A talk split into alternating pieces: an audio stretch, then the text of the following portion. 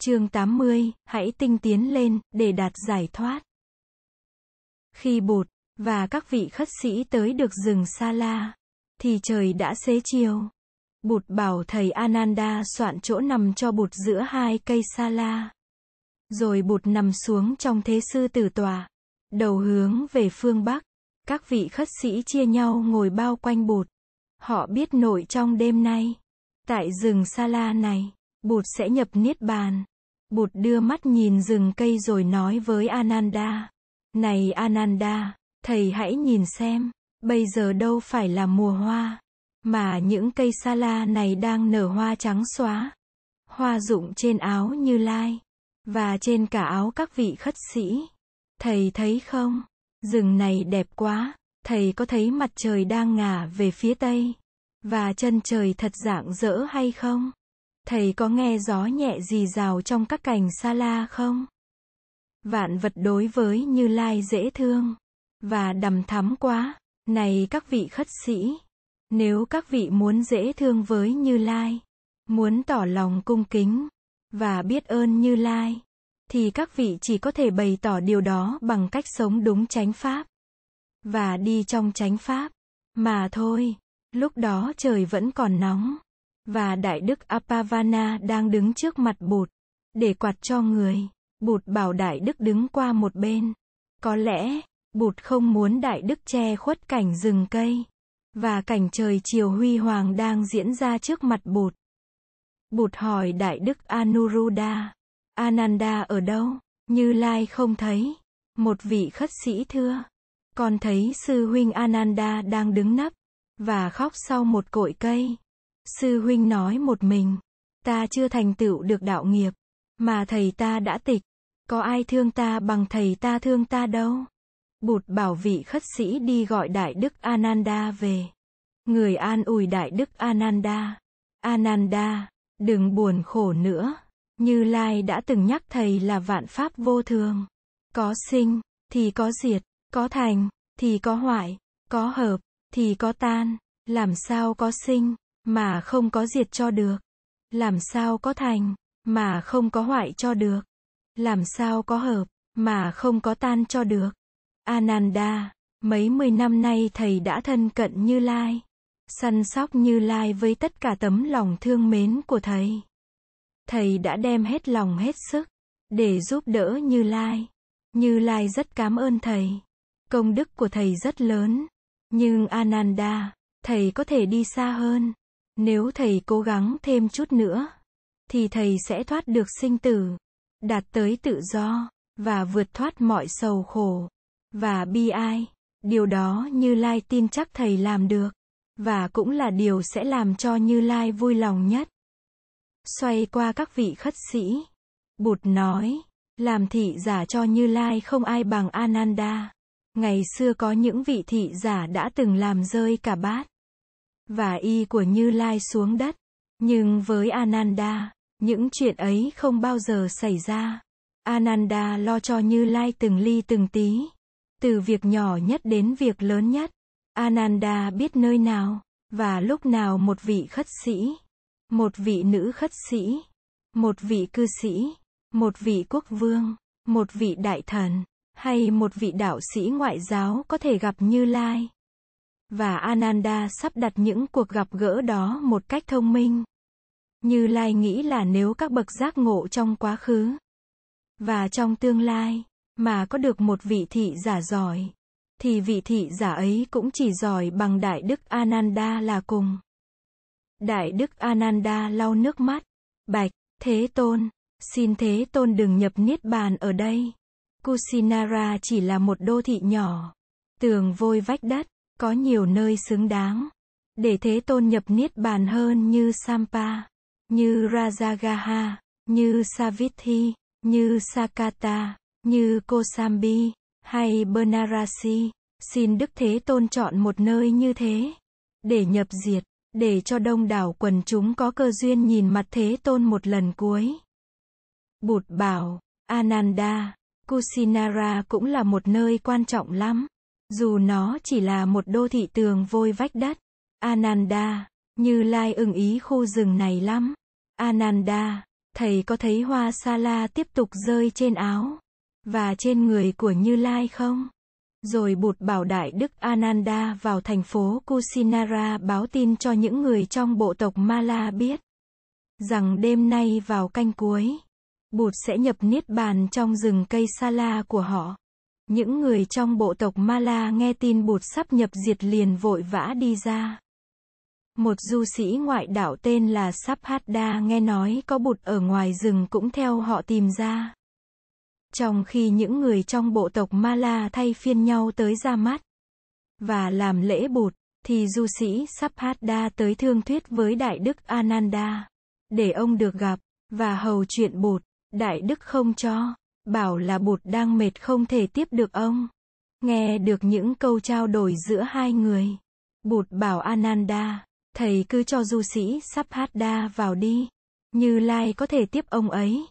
Du sĩ Subhadda ra trình diện trước Bụt, đã từng nghe nói tới đạo phong của Bụt, ông sẵn có lòng mến mộ Bụt từ lâu. Ông lạy xuống và bạch, Thế Tôn, con nghe nói tới các vị lãnh đạo các giáo phái như Purana Kasapa, Makhali Gosala, Ajita Kesakambali, Pakuda Kakayana, Sanjaya Belatiputta và Nigantha Nathaputta. Con muốn hỏi Thế Tôn xem trong những vị đó có ai thật sự là người đạt đạo không? Bụt hỏi, Subhadda, họ có đạt đạo hay không đạt đạo? Việc đó không nên bàn tới bây giờ vì không cần thiết. Subhadda, Như Lai sẽ chỉ cho ông con đường tu học để tự ông có thể đạt ngộ. Rồi Bụt dạy cho Subhadda về đạo lý bát chánh đạo.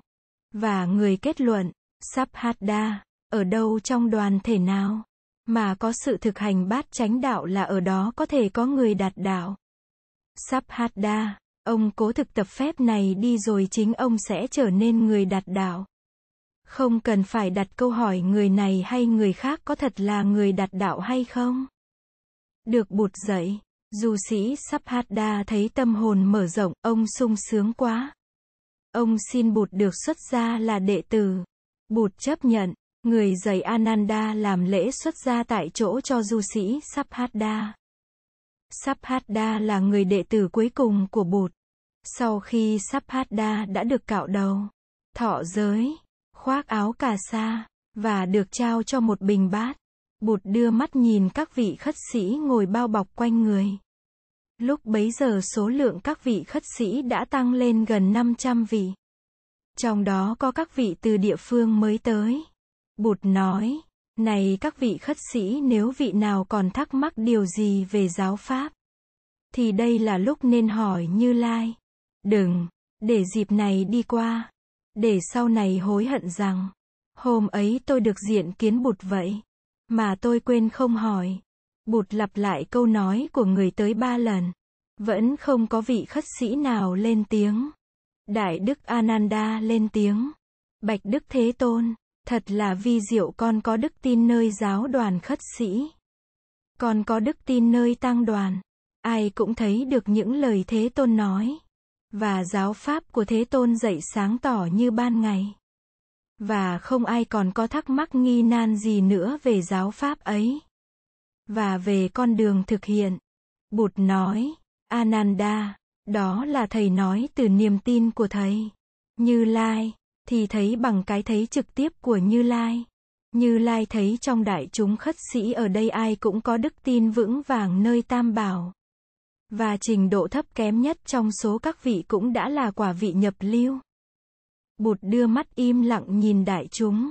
Rồi người nói, các vị khất sĩ, hãy nghe Như Lai nói đây. Vạn pháp vô thường, có sinh thì có diệt, các vị hãy tinh tiến lên để đạt tới giải thoát. Nói xong, Bụt nhắm mắt, đó là lời nói cuối cùng của người. Bỗng nhiên đại địa rung động, hoa sala rụng xuống như mưa. Mọi người tự nhiên thấy tâm thần chấn động. Ai cũng biết là Bụt đã nhập niết bàn. Bụt đã diệt độ. Một số các vị khất sĩ đưa 2 tay lên, nằm bò ra đất, và khóc thương thảm thiết. Họ rên rỉ, Bụt đã nhập niết bàn, Thế Tôn đã diệt độ, con mắt của thế gian không còn nữa, chúng ta biết nương tựa vào đâu.